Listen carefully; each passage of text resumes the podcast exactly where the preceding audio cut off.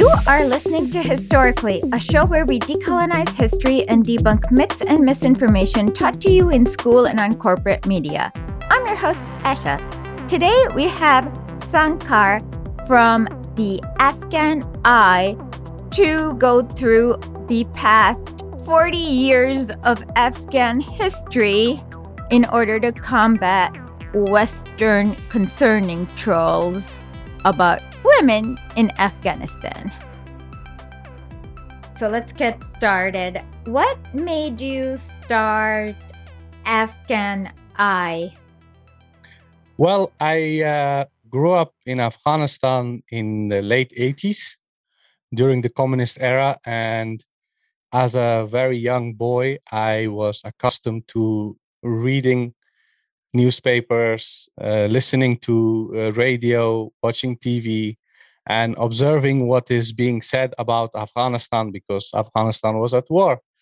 And as a very young kid, I was affected by what I observed. And I always had this fascination with news media, politics. My father was in politics. He worked for the communist government. My uncles were also involved in that regime. So when I later became a refugee here in the Netherlands, I always resented the fact that the media has this very arrogant attitude towards people outside Western Europe, especially in non-Western countries such as Afghanistan. They're not really interested in understanding people. They just like to talk over us. And I always felt that we should tell our own story. We should be the ones who explain our society, our culture, our politics, and our problems. And we shouldn't rely on others. I did a master's degree in journalism and new media. I even considered working for Dutch media, but during my internship and everything, I felt like it's not the right place for me to work, because I'm not going to change the system from within. That's not my thing. So I was always involved in blogging. I have always produced videos. I've also helped a lot of other people who are content producers, whether they're writers, journalists, reporters here in the Netherlands. And I was involved in many projects, many other previous projects for Muslims here in the Netherlands, but also internationally oriented Afghan websites. And my friend Ahmad Walid Kakar, who is based in London, we sort of felt the same way about many issues. But since he's much younger than me, he's about 15, 20 years younger than me. He was very shy and he was very reluctant. And I always told him, you know, you don't have to be shy or you don't have to be humble. You are more knowledgeable than all these white people with these fancy titles who can't even distinguish one city from another city in Afghanistan. So you are entitled to speak. And he said, you know what I'm going to do, we're going to launch a new platform. We're going to call it Afghan Eye. And I said, if you do it, I will be with you 100%. And yes, the rest is history. So let's focus on between 1996, when I guess what we now know as the Taliban took over control of a large area of Afghanistan, and 1992, when the government fell, there was a civil war. Can you talk a little bit about that? The roots of the civil war in Afghanistan were laid down actually in the 70s, because in the 1960s and 70s, what happened in Afghanistan is that there was some sort of freedom of political activity allowed by the monarchy. So they allowed the left-leaning parties to be politically active, to participate in elections. Because of the constitution of the 60s, new constitution of the 60s. And we also had other parties who were more conservative, and they were inspired by, for example, the Muslim Brotherhood. The one in Egypt? Yes, the one in Egypt and the Jamaat Islami of India and Pakistan. Oh, okay. The same. Oh, it's the same party. Okay, got it. Yes. So these political trends in Afghanistan, they became politically active after a long period where actually all political activity was not allowed by the monarchy. But once they became politically active, the problem is that while some sort of participation was allowed, there was not any substantial change in the society, in its politics, in its economy.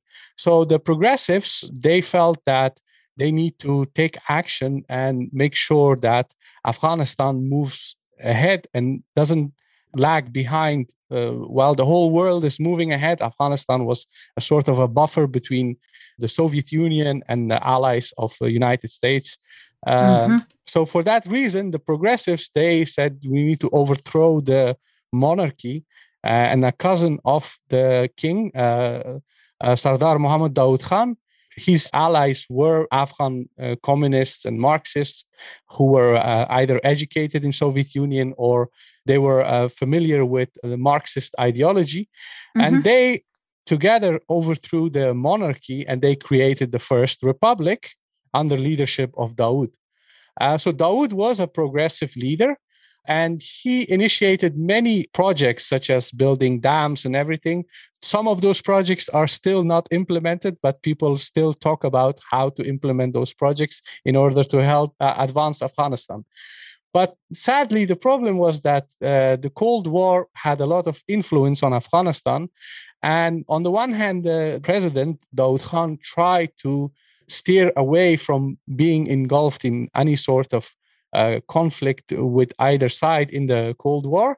His own supporters, his own allies, the Marxists, they eventually felt that even he was not progressive enough. So that's why they overthrew him. And that's how Afghanistan became a communist government. They created that regime because they felt that the previous regime was not doing enough to move Afghanistan ahead from being a very primitive, pre-modern agricultural society into a socialist society. So for that reason, when they came into power in the late 70s, they tried to eliminate all their political opponents. Not just their political opponents, but you see, Afghanistan is a pre-modern society, which means that the society is organized based on small communities all across the country. And each community has their own leaders, like spiritual leaders, tribal leaders, etc. Now, that communist regime, they started executing a lot of these people because they categorized them as feudals, as oppressors of the people.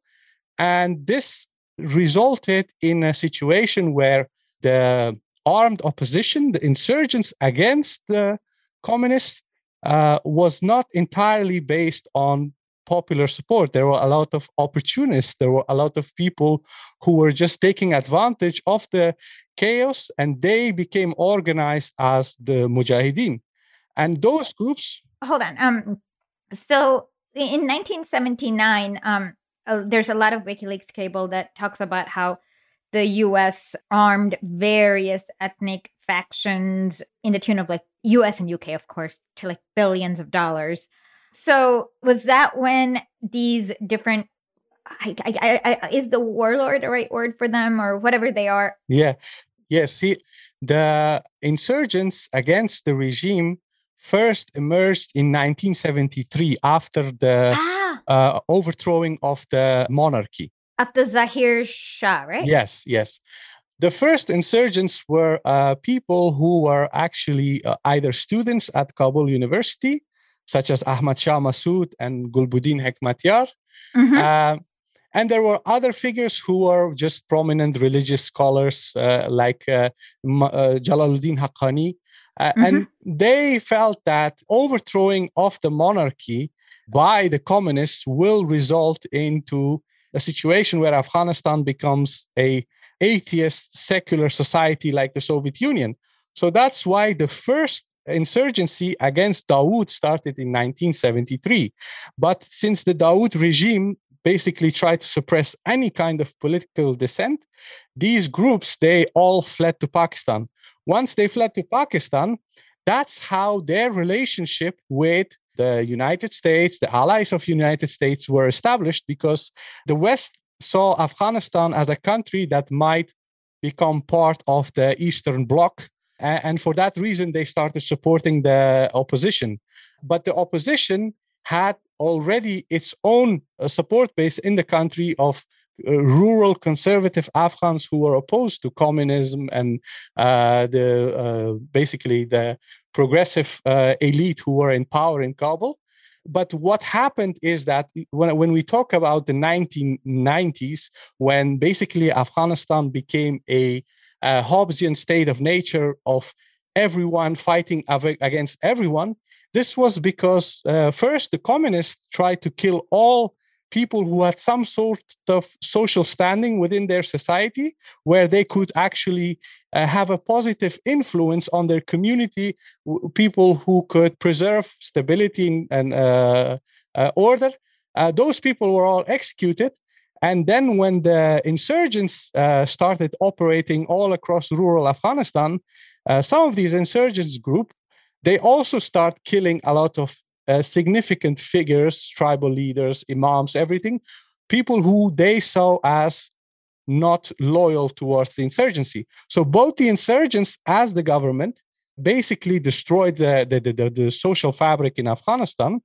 And once the communist regime fell, once the Soviet Union was gone, these groups, they were led by people who were not really interested in serving their people, their community, but they were power-hungry warlords.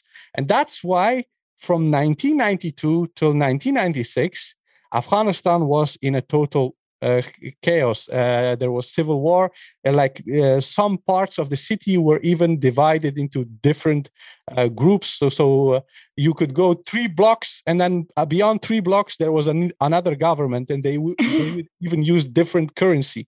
So that's how ridiculous the situation became in the 90s. Hold on. So from what I read, I guess in 1992, everyone came to Kabul in April.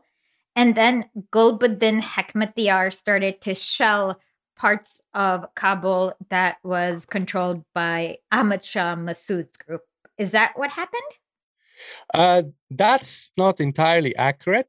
What happened is that President Najibullah, the leader of the communist regime, he tried to create a policy of national reconciliation. Mm-hmm. And he tried to make overtures towards the Mujahideen parties, the insurgents, and tried to convince them that, the Russians are leaving.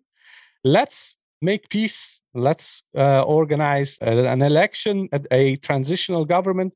And even the United Nations was involved. But within his own party, within Najibullah's own inner circle, there were elements who felt that Afghanistan should never become an inclusive government where the people with whom they have fought, they become involved in governing the society. So they collaborated with Ahmad Shah Massoud to overthrow Najib. Is that General Dostum who is a collaborator? Yes, Dostum was a militia leader. Mm-hmm. He was a communist militia leader.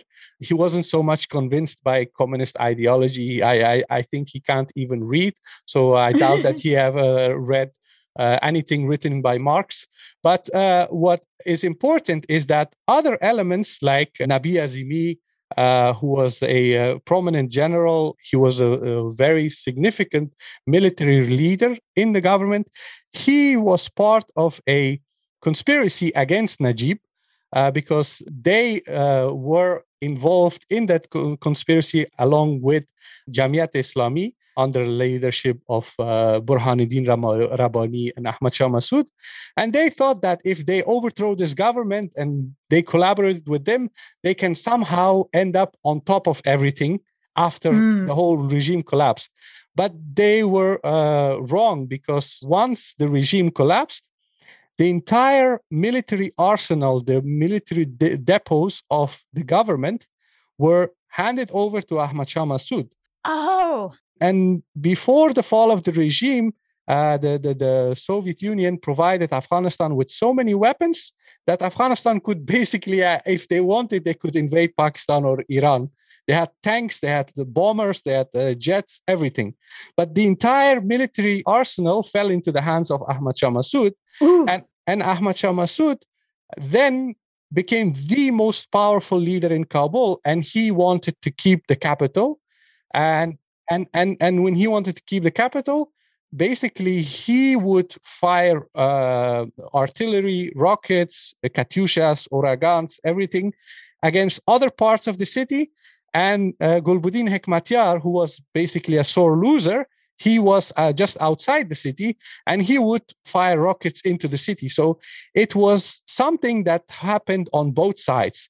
The smaller groups like Sayyaf's Etihad Party, Hezb-e-Wahdat of the Shiite minority, Dostum, they were all involved in this bloody civil war. The reason why most people only remember Gulbuddin Hekmatyar and Ahmad Shah Massoud is because they represented the two most powerful parties in that civil war. And they were all equally involved in destruction of Kabul and killing about 60,000 citizens of Kabul. I have a question. Is it a good analogy to see, like, you know how in, well, you probably don't have it in the Netherlands, but in the US, we have different, sometimes when there are drug cartels, they have drive-by shootouts over their turf to see who can like sell, who can get the most profit. Like, is that a good analogy for the civil war in that each one wanted to get the most profit? I would say that, let's say you are in South Central Los Angeles, and the Bloods, the Crips, you know, the Rolling 60s, all of them, they don't just have Tech 9s and stuff like that, but they have tanks, they have rocket launchers, they have helicopters. And there is no police, there is no government, nothing. So they can just go and demolish entire neighborhoods. They even took, like, for instance, I am from what used to be the northeast part of Kabul, the flats that were built by Soviet Union. And in those flats, most of the people who used to work there, they were former employees of the communist government.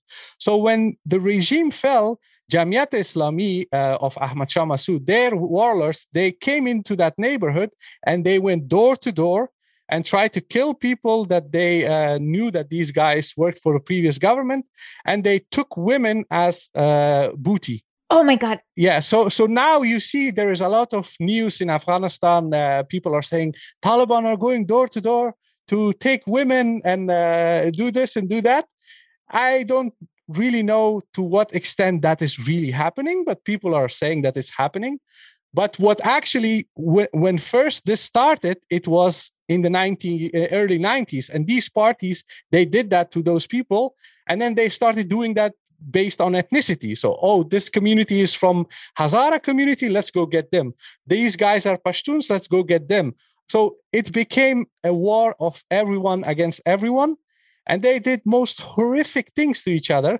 And most of it is not even documented. I had Patricia Gosman of Human Rights Watch on our show. And I tried to ask her, like, to what extent is this documented? Because if I speak to Kabul citizens who experienced all that trauma and all that savagery, I can barely find that in reports of Human Rights Watch or any other institutions. It's just only a fraction of what I hear is actually documented. But that, sadly, that's how tragic it was. Yeah. When a lot of people die and there are mass graves, like there's no one alive to tell the story. And it reminds me a lot of what happened in Guatemala around the same time, where they would like massacre entire villages. And even today, they find mass graves all the time, more and more. So it sounds horrific. So in this, there are a few different ethnicities. There's the Tajiks, like Ahmad Shah Massoud. And then there are, towards the east, there was a lot of refugees who were ethnically Pashtun. So can you talk about how the group that we knew back then as the Taliban kind of got started in that situation? This is a misconception that the Taliban emerged out of refugee camps in Pakistan. Even though everybody keeps repeating that, that's actually what happened initially, is that Afghanistan was in total chaos, and most people who have fled Afghanistan in the first wave when the communists took over, in total, approximately 3 to 4 million people fled the country. Okay? Uh-huh. That was the first wave of Afghan refugees leaving Afghanistan. Then after the fall of the communist government, when before that, the war, the Soviet Union, their occupation, the war was mostly concentrated in rural areas. But after the fall of the regime, the war was concentrated in urban areas. So that's why in the second wave of refugees, many people left to Pakistan, Iran, and people like us, we fled to Europe because we had the means that other people didn't have. But the Taliban were basically, you know, Afghanistan is a very religious, conservative mm-hmm. society. So in each village, you have mullahs, imams, they're yep. everywhere. Not all of them have actually studied at madrasa. So they you know, a madrasa could be seen into different degrees. Like there are madrasas in each village in Afghanistan. You learn the basic stuff. But if you want to be a Maulawi, which means someone who is similar to someone would have a PhD in theology, then you have to go abroad. You have to go to Pakistan, India. In India, there's a lot of universities that teach, I guess, Islamic philosophy. Like exactly. So for that reason, yes, there are many Afghans who went abroad to India, Pakistan, to seek higher learning in theology and Islamic law.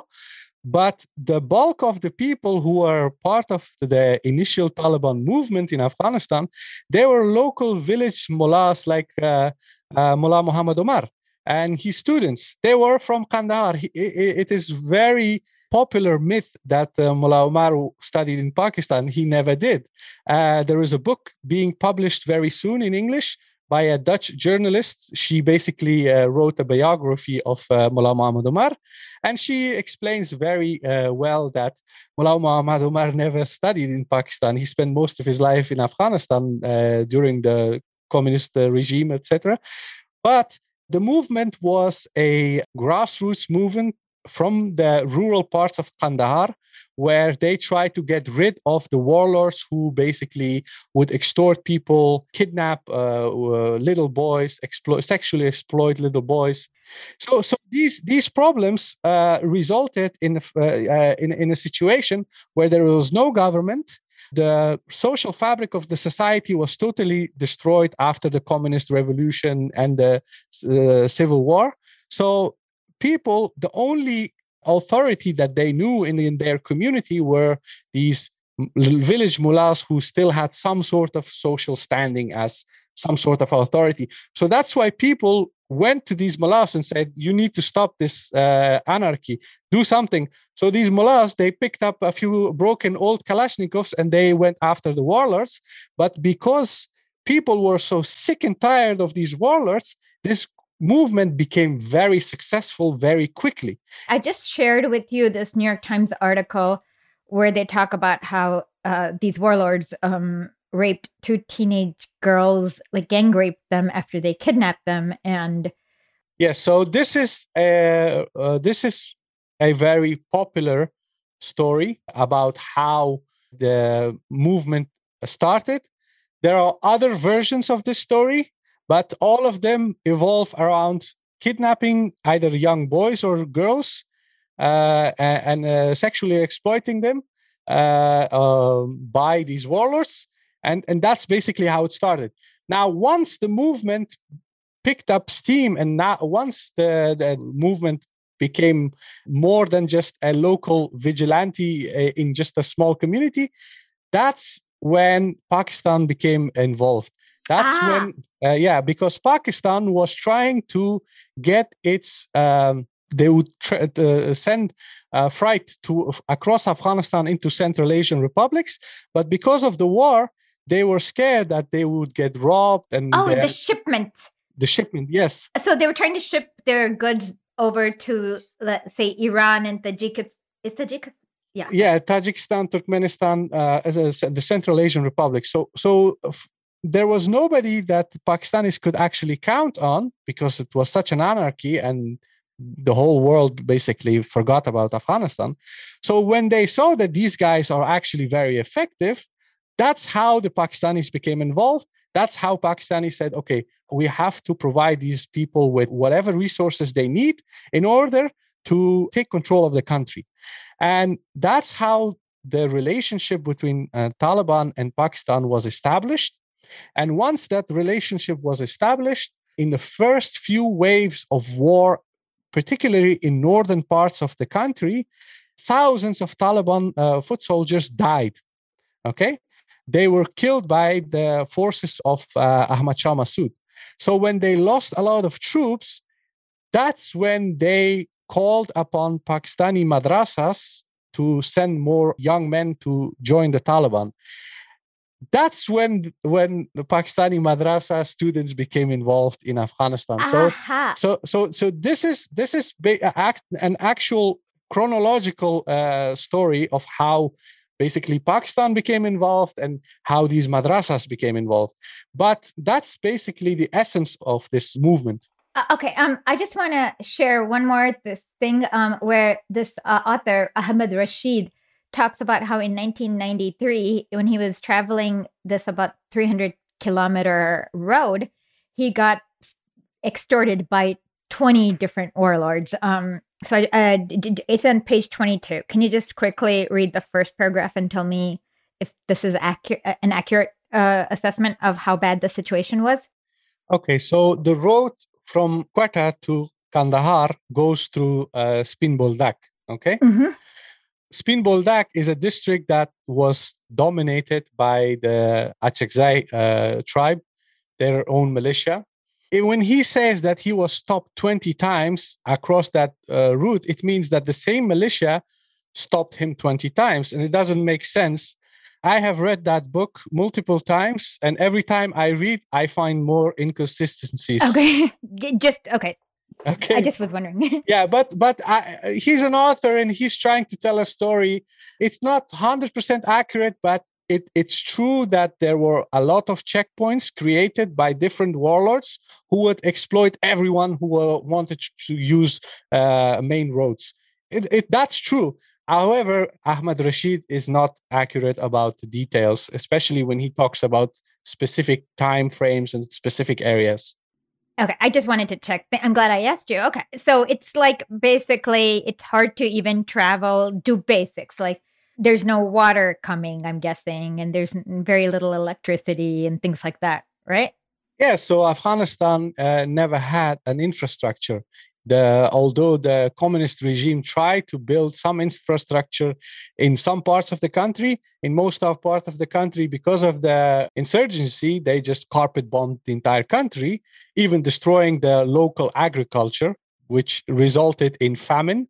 One of the reasons why Afghanistan cannot still produce enough food to feed its own population is because during the communist regime, the insurgency was based in rural areas, and in order to break the back of insurgency, they just tried to implement a scorched earth strategy, and Afghanistan has not recovered still from that scorched earth strategy, and still we cannot feed ourselves.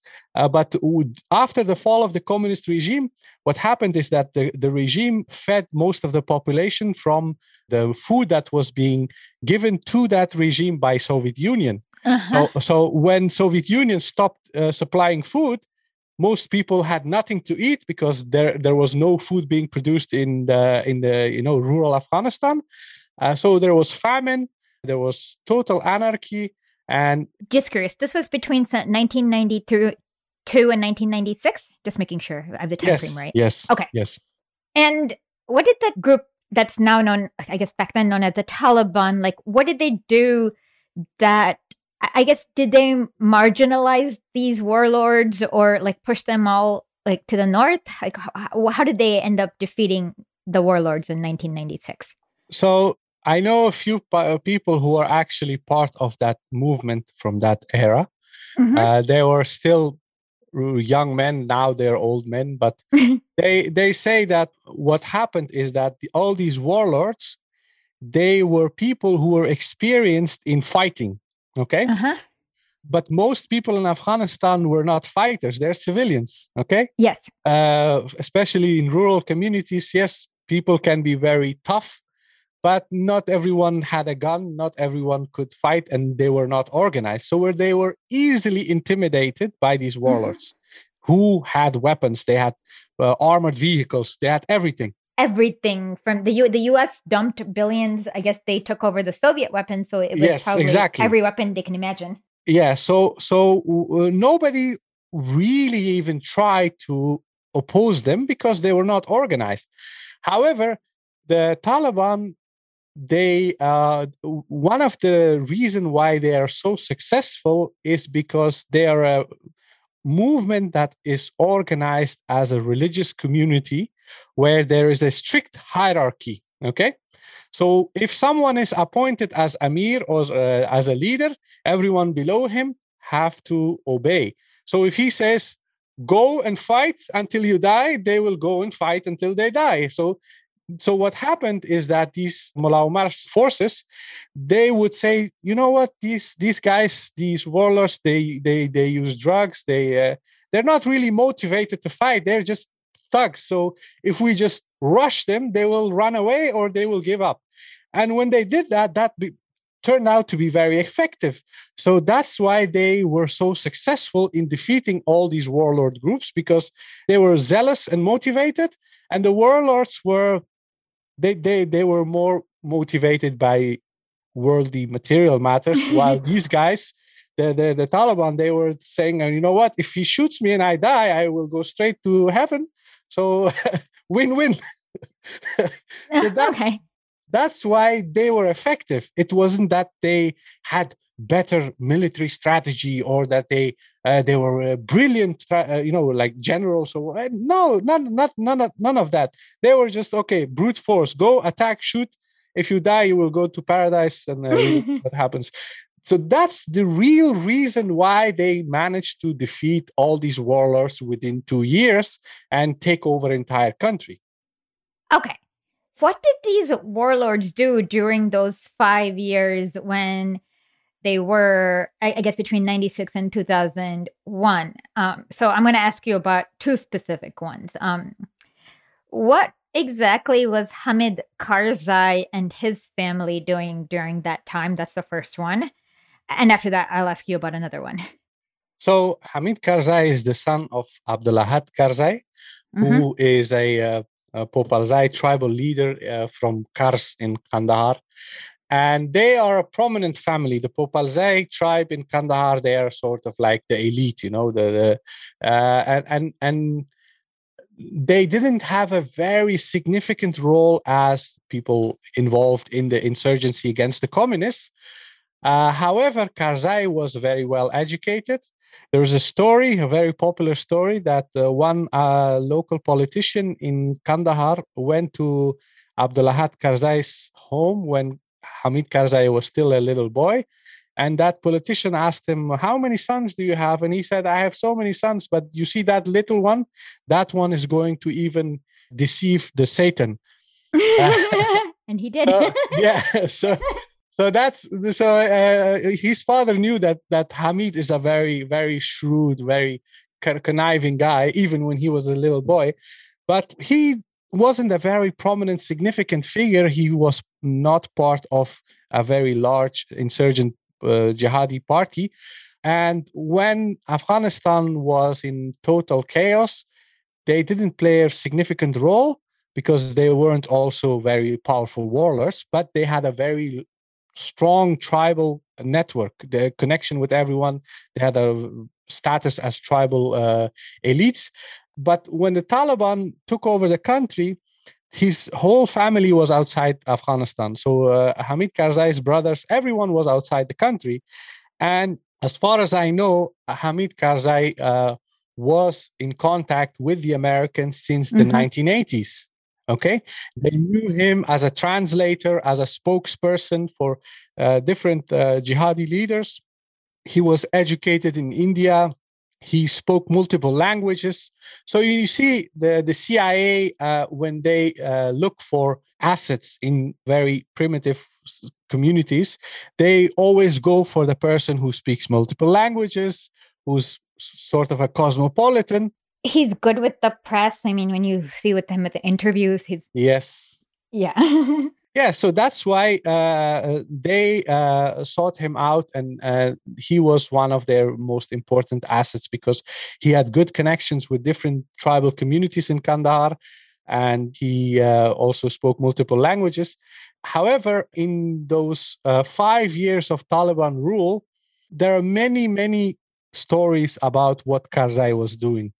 What he was actually doing, I don't know.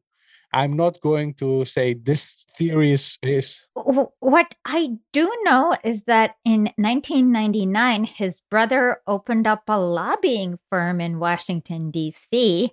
Yes. And spent a lot of money lobbying Congress. So that's... Yes, that's a fact. That's a fact. But there are also other theories that it is being said that Hamid Karzai was also an interlocutor between the Americans and the Taliban. I'm not so sure how true and how accurate this is, because even before the US invasion in 2001, there were many instances of, Taliban representatives going to even United States, talking about Turkmenistan, Pakistan, the pipeline. TP. Yes, TAPI, T-A-P-I, yes. So they even say that he was involved in that. I still have to see all the evidence, but I would say it wouldn't surprise me that if it's true, because he has always been a guy who knows how to use his network and basically make a profit out of any situation. So Hamid Karzai became more important when Osama bin Laden started to threaten the United States, and the United States felt that this regime might be a liability, and they tried to explore ways how they could undermine the Taliban regime. And for that reason, Hamid Karzai was the guy who went to Quetta in Pakistan, and he gathered all the tribal leaders from Kandahar, the warlords that he knew, and he told him to get ready in case we may be able to go back and overthrow the Taliban regime. So he played a key role in that particular era, but that was only after the United States came into a realization that, okay, we have to invade this country, overthrow the Taliban. And that's how much I know about Karzai. Want to learn how you too can learn to deceive the Satan? Catch our live streams on Twitch, Rockfin, or YouTube to learn more about feline friend and revolutionary Vladimir Ilyich Ulyanov by tuning in to Late Nights with Lenin on twitch.tv/historically, rockfin.com/historically, or search for us on YouTube. Also, head over to historically.substack.com to subscribe to our newsletter and listen to previous episodes of our podcast. That's historically.substack.com. So, can we talk about quickly how so it seems like in December there was some conference between four factions. They call it the Rome Group, the Northern Alliance. Well, I forgot the other two's name. Let me just look up the thing just quickly. So how did he end up being the president at the end of December of 2001, I guess? You see, the Americans, the CIA and other Western countries, they rely heavily on very typical Orientalist understanding of Afghanistan and the region. And that's why when they said, okay, we need to go and create a government, this is a multi-ethnic society. Well, then we... Oh, okay, hold on. Okay, so it looks like there were four groups. There's the Rome group, Northern Alliance group, the Shiite group. The Cyprus group. Yeah, the Cyprus group, yeah. Okay. Yeah. Yeah, so these the Rome group was basically the monarchists, the royalists, okay? These different groups, they were all invited, but all of them were people who were already on American side. A lot of them had already received bags full of CIA money. So it wasn't like they picked all leaders from Afghanistan. No, they picked the ones who they already bought with CIA cash. And these people were invited into the Bonn Conference. Now, how they created this group, they saw Afghanistan as a multi-ethnic society. They saw the civil war where these warlords tried to use ethnicity and sectarianism to basically create their own support base. So they explained Afghanistan as this is a very divided country of all these savage different ethnic groups who just want to exterminate each other. So what we're going to do is pick a warlord from each of these communities, put them together around the table. And then it's very important, you have to check this up, Barnett Rubin, a very important author, former employee of the State Department, who was very heavily involved in Afghanistan. In his book that we reviewed in our podcast, there is a quote where he says that Hamid Karzai was then selected as the president because of his Pashtun ethnicity, because Afghanistan's largest ethnic group are the Pashtuns. Mm-hmm. And traditionally, Pashtuns have always ruled the country. Now, since we have occupied this country, the leader of this new government must be symbolically, he literally mentions symbolically, needs to be Pashtun. So this has also resulted into a lot of resentment among other ethnic groups in Afghanistan, because they said, yes, Hamid Karzai, he may be a big shot in Kandahar, but in the rest of the country, nobody knows him. So why should he be the new president? Why should he be the interim president? And that's how they basically chose Hamid Karzai. There was another man, Satar Sirat, who is, I think, an ethnic Uzbek, actually. Yeah, he's a religious scholar, a very erudite person, speaks multiple languages, used to be a university professor in Egypt, later in Saudi Arabia. But he was a more suitable candidate, but the Americans didn't want him. They wanted Hamid Karzai because, you know, they wanted to keep up this appearance of this is a Pashtun-dominated society, so we have to have a Pashtun leader. And that's basically how Hamid Karzai became the president. Ah, okay. That's funny. The State Department also admits that. It says President Bush's special envoy, Khalilzad, said that Sirat was not a Pashtun, and Sirat was told to step aside for Hamid Karzai. Yes. Yes. Okay. So how was the government organized? I know they had a cabinet of various factions of different warlords and some sort of parliament. But one question I have is whenever I look up Wikipedia for a province and you look up one province and you try to look at his governor, it says that, oh, he used to be the governor of Coast, and then he became the governor of this province. So it seems like it's a rotating circle of the same people over and over. What was going on there? What they did in Afghanistan is first they paid off different factions so that they can support the government. Once those factions became part of this joint venture, then each faction would bring X number of their own loyalists or their own people. And they would say, since I'm part of this government, I demand that 3 ministries are allocated to me. So my cousin, my wife's little brother, and my little brother's classmate, they should get 3 ministries. And my uncle and his sons, they should have 4 provinces, and if you don't accept that, then I will bump you. I will cause trouble. So that's how, for the last 20 years, the government was always a joint venture where different factions would allocate different significant roles within the government, within the executive branch and the civil service among their own clique. And that's why it's so dysfunctional. That's why it was such a big mess, because, for example, we have Hamid Karzai, who is a president.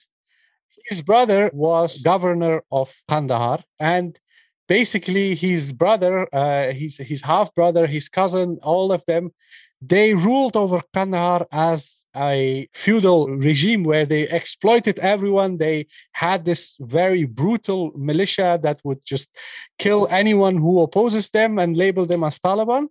And this was just in Kandahar. And each and every other province, same scenario with a different warlord, with a different politician. And that's how they created a regime where in the media you would hear about elections and public representatives and minister this and governor that.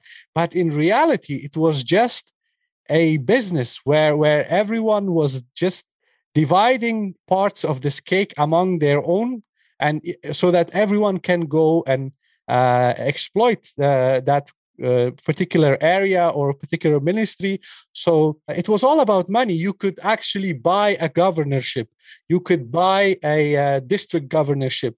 Like I know you could become a district governor in districts south of Kabul for $100,000.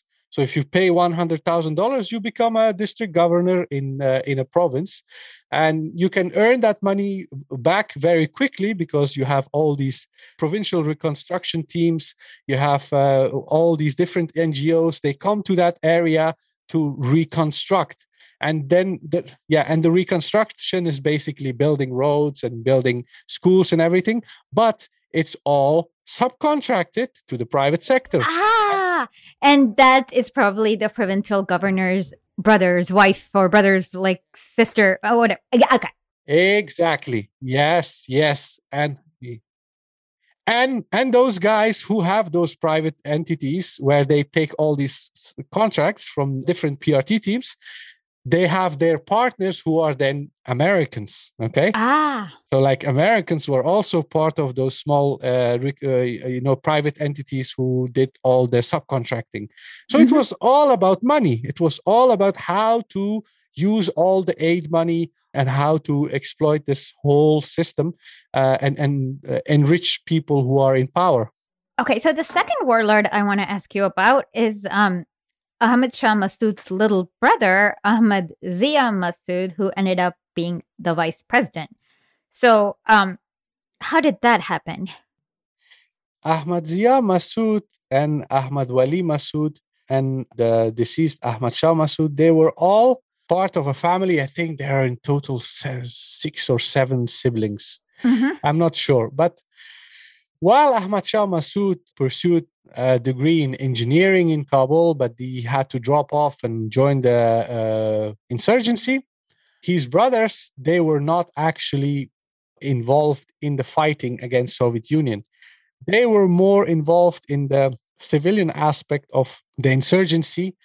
In the 1980s, for instance, these insurgent groups did receive some aid and support from CIA, from wealthy Arab leaders who, ironically, Osama bin Laden and his friends in Afghanistan, they were very closely involved with groups like Hizb-Islami and Jamiat Islami, who later all became allies of the United States. But these groups, they also had to cultivate their own source of income. And what Ahmad Shah Massoud's brothers were doing is exploiting the mines for all these rare earth minerals, precious stones, And they basically had a monopoly on that particular field. And that's how they became very wealthy. One last thing. I just looked up on Wikipedia, just so apparently Ahmad Zia Massoud is married to the daughter of Burhanuddin Rabbani. So it's like... Burhanuddin Rabbani, yes, yes. Hanuddin Rabbani, so it's like one big family here. Yes, yes. So it's a marriage of convenience.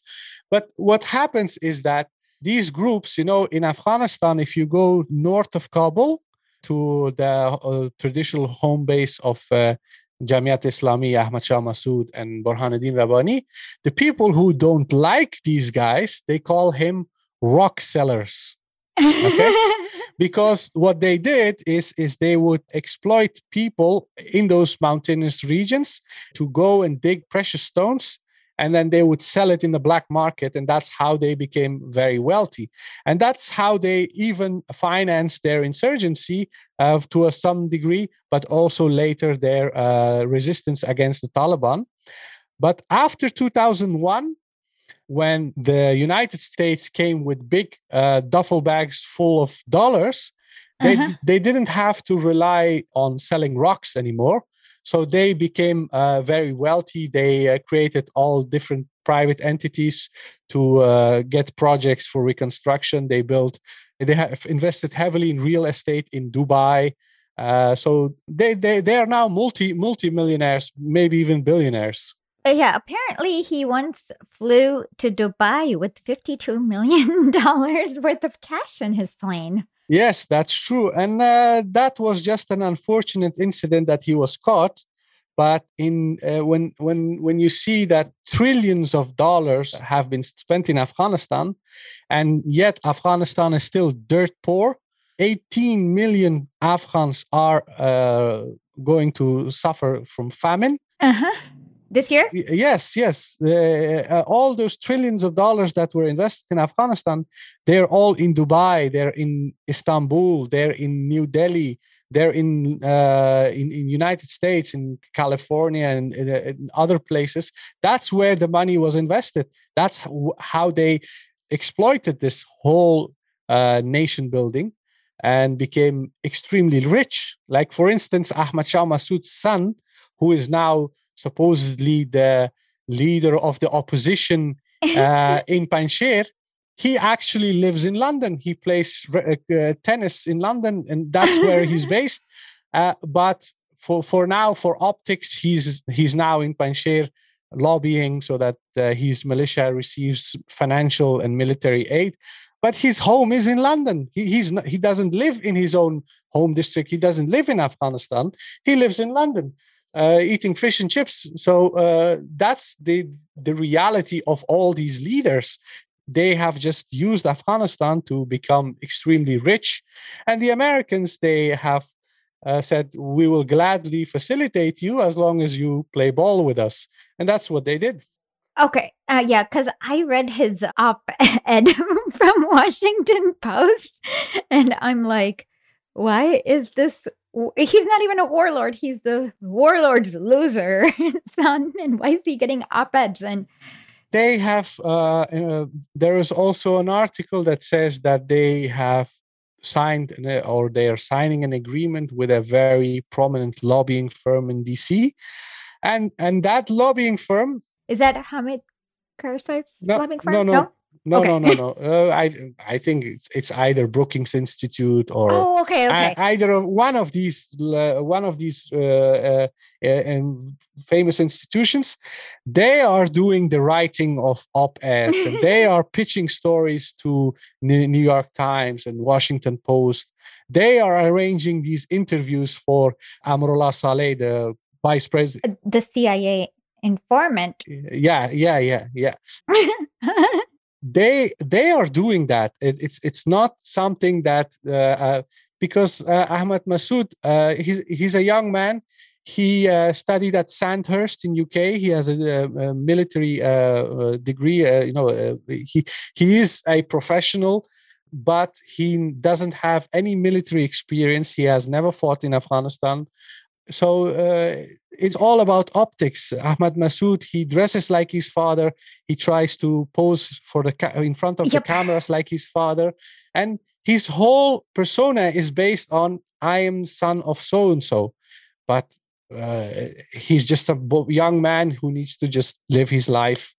And I feel also very sorry for the fact that he basically is playing that role, which is, you know, I don't think that anyone would like to live a life where they have to be acting in such a way that they are basically an agent of instability in their own country. I just call him a Juan Guaido. Tune in next week for the second part of our discussion with Sangar.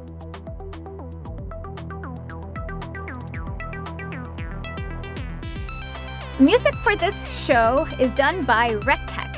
You can find him on SoundCloud and on Spotify. WRECKTECH.